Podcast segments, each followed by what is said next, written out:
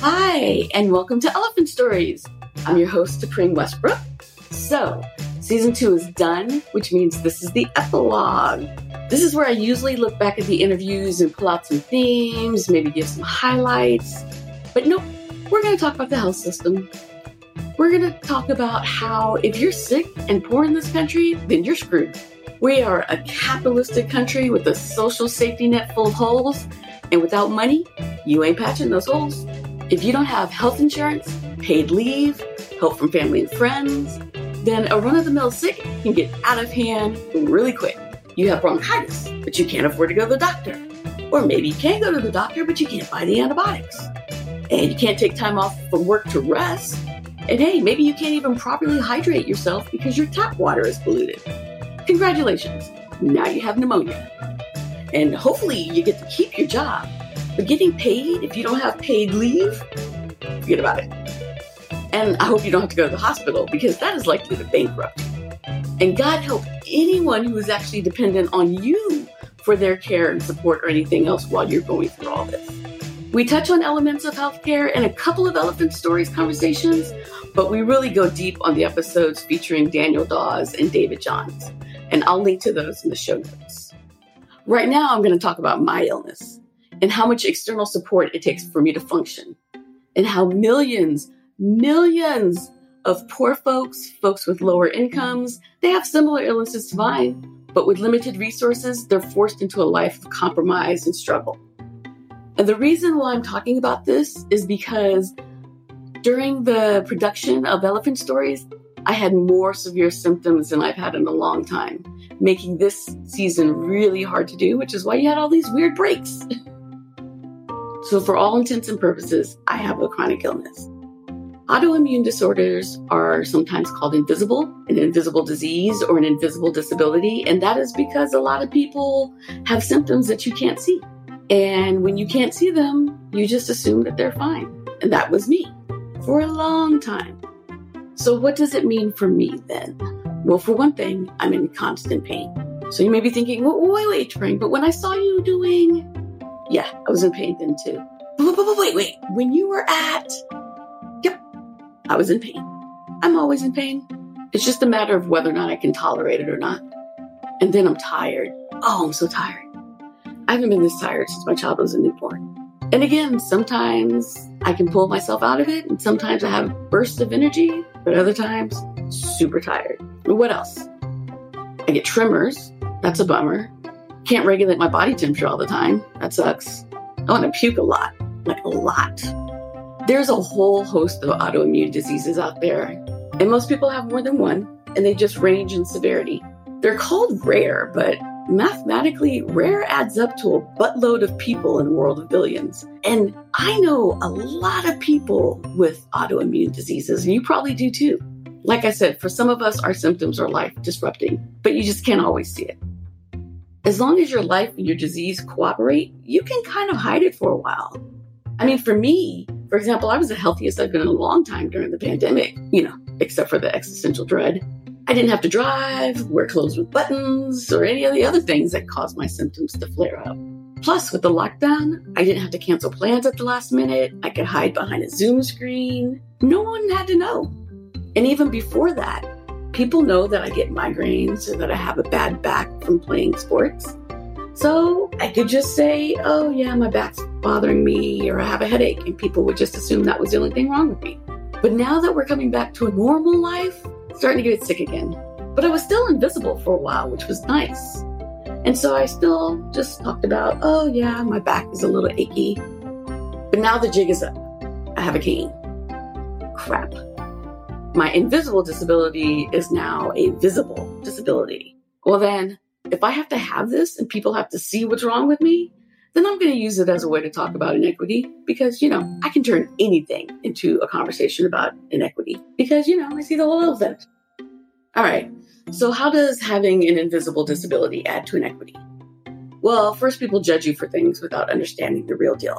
You know, they see absenteeism, for example, as a marker of irresponsibility when maybe that person is genuinely sick a lot or slow. Being slow equals being lazy instead of suffering from some sort of disability. In the world of chronic illness, there's this concept called spoons. And spoons are a metaphor for energy, more like units of energy.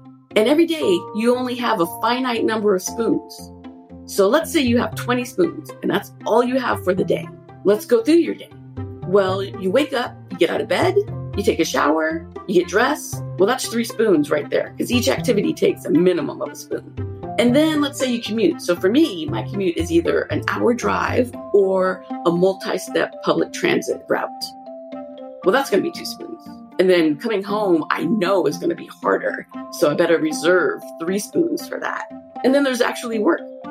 Well, work is going to be like five spoons. So already we're at 13 spoons. And don't let it be a work day where there's like an all day meeting or something like that, because then we're going from five spoons up to like seven, eight spoons. So I've used 13 to 17 spoons out of my 20. I haven't parented. I haven't spent time with my husband. I haven't eaten. I haven't taken any self care. I haven't done any hobbies, but I only have a few spoons left. I have to be very careful how those spoons are spent. So, people with invisible illnesses are rationing out their energy all the time, but nobody knows it. And everyone who gets the short end thinks it's some kind of personal slight. So, that's the context. And there are a lot of places that I can go with this. But where I'm going to nest on is how just a few basic resources can make a huge difference in the quality of a person's life. So you have people who maybe are living on SSI, which is also called disability insurance. Or maybe they jump from low wage job to low wage job.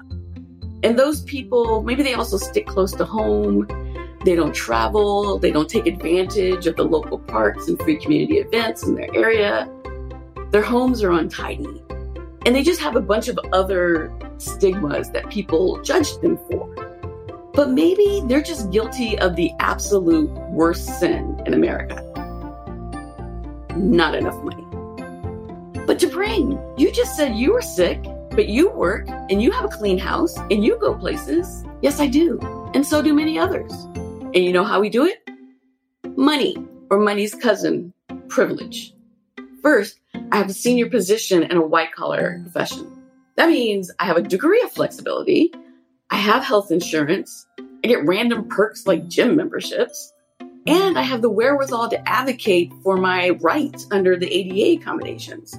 So I can say, look, I need to stay home sometimes. And sometimes I'm going to be a little bit slower than other people. And that's okay. I still get to keep my job. I also have a husband who has a flexible job. And they understand that his wife is chronically ill and can blow up his plans at a moment's notice. And I have a husband who understands that sometimes I need to stay in my PJs for a couple of days and that he's on his own. Our household income covers house cleaning, lawn care, out of pocket health costs. Oh, I could do so much with those out of pocket expenses clothes, travel, replace the missing gas cap on my car although that's more about fatigue. Even just being able to take time for the ridiculous number of appointments and tests I had to go through before getting a diagnosis. And let's not even talk about the intellectual acumen, the bureaucratic gymnastics, and just not today, Satan energy it can take to get good care in a system that doesn't respect women, thinks that anything that can't be seen on an MRI must be in your head, and has bonkers ideas like black folks don't feel pain. Sometimes I fantasize about kicking those folks in the groin, and when they complain about the pain, saying, I don't believe you. I don't think it hurts as much as you say it hurts. But seriously, shout out to all the good doctors, good therapists, good pharmacists, and all the other healthcare professionals that are really on their game.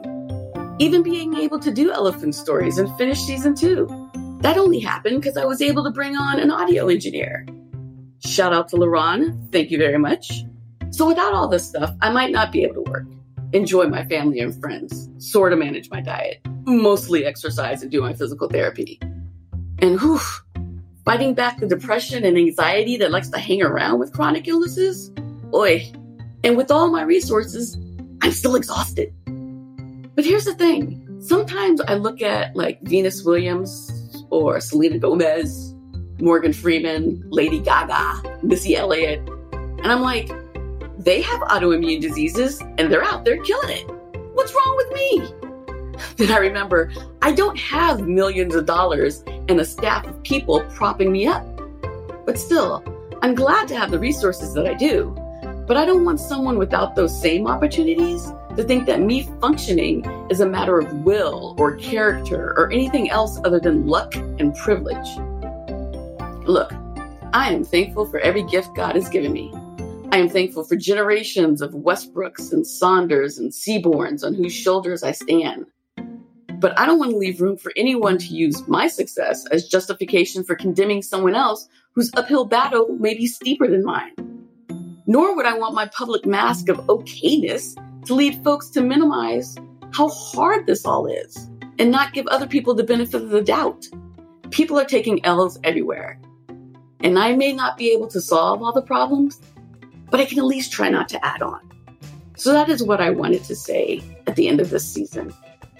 Season two was a very hard one. I had a lot of health challenges. I missed out on a lot of fun times, a lot of business opportunities. But I do want to thank my husband Mark and my son Wes and all my family and all my really, really good friends who help support me and do help prop me up. I want to say to other people who are struggling with similar invisible disabilities that you're not alone. There are resources available to you and that you have a right to take care of yourself. Thank you for listening to season two, and I hope to see you again, season three. Talk soon.